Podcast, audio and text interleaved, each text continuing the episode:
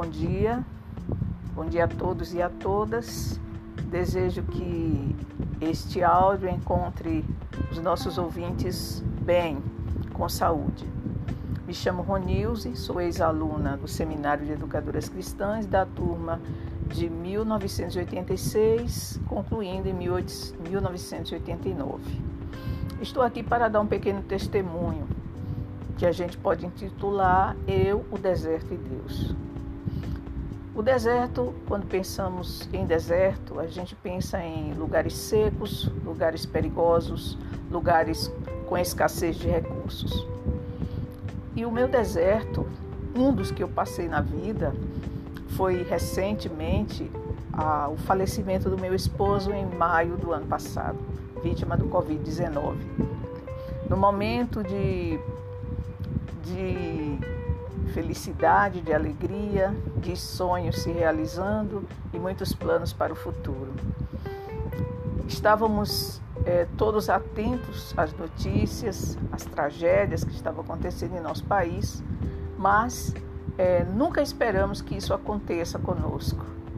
Até porque nós nos esforçávamos, eu particularmente tinha muito cuidado com a questão da higiene da casa, de higienizar as compras, todo aquele esforço para evitar que fomos contagiados, que fôssemos contagiados pelo vírus.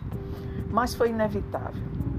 E eu me vi mergulhada na angústia, na tristeza, no choro, no luto, o medo do futuro, a acusação, a autoacusação de que eu não teria feito bastante de que eu não cuidei é, do meu marido bastante para que ele não adoecesse, a culpa por no dia de ele ter ido para o socorro, é, levado pelo meu filho, eu não ter acompanhado, porque eu estava também numa situação é, de muito estresse, falta de ar, e foi a primeira vez que ele foi para um atendimento médico de emergência sem a minha presença.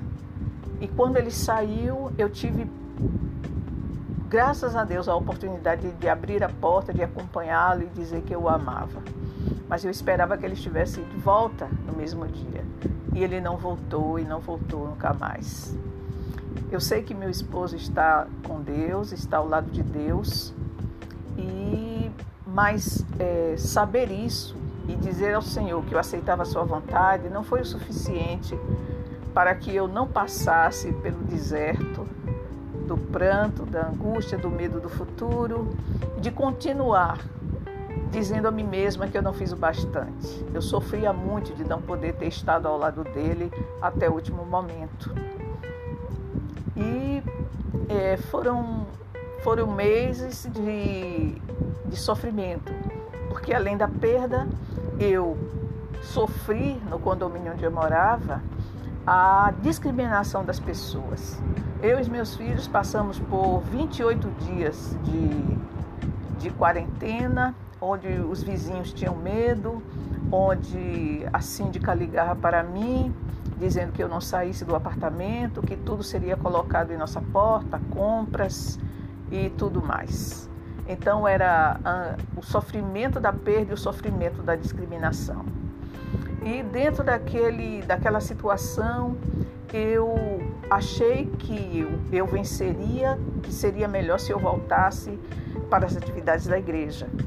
Eu sou pastor auxiliar na igreja que congrego e eu achei que eu não estava fazendo, eu não estava agradando a Deus se eu me entregasse à tristeza. E eu disse que voltaria no mês seguinte, no mês de junho, para as atividades normais, as atividades pastorais. E falei com o pastor presidente da igreja e ele me colocou na escala.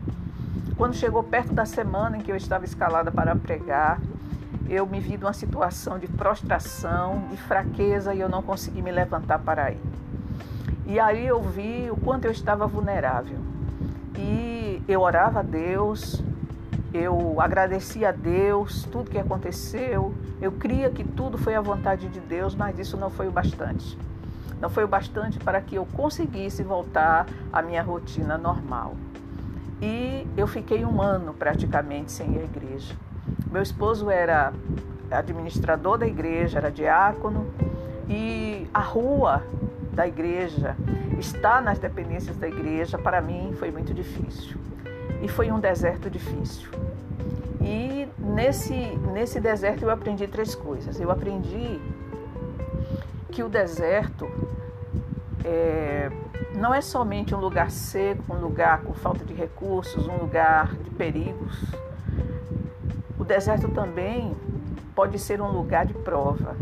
E pela palavra eu entendi que Deus levou-me para esse deserto, Deus me fez ficar um ano em casa para me provar, para provar a minha fé. E eu ali fui aprovada, porque eu nunca maldisse a Deus, eu nunca deixei de crer no que a Escritura diz, eu nunca deixei de crer nas promessas de Deus e eu nunca deixei de crer de que a vontade de Deus foi feita. A segunda coisa que eu aprendi foi que o deserto, ele também é um lugar de novas aprendizagens. O apóstolo Paulo, quando foi é, confrontado por Cristo, chamado para o serviço, ele aceitou o chamado de Deus e ele foi para o deserto.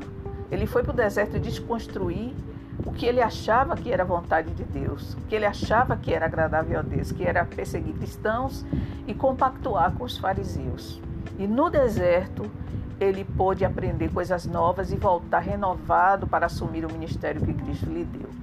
Eu achava que voltar para as atividades da igreja, as atividades pastorais, era o que eu deveria fazer para agradar a Deus, mas Deus me queria mais perto dele, Deus me queria na intimidade, Deus me queria ensinar coisas novas.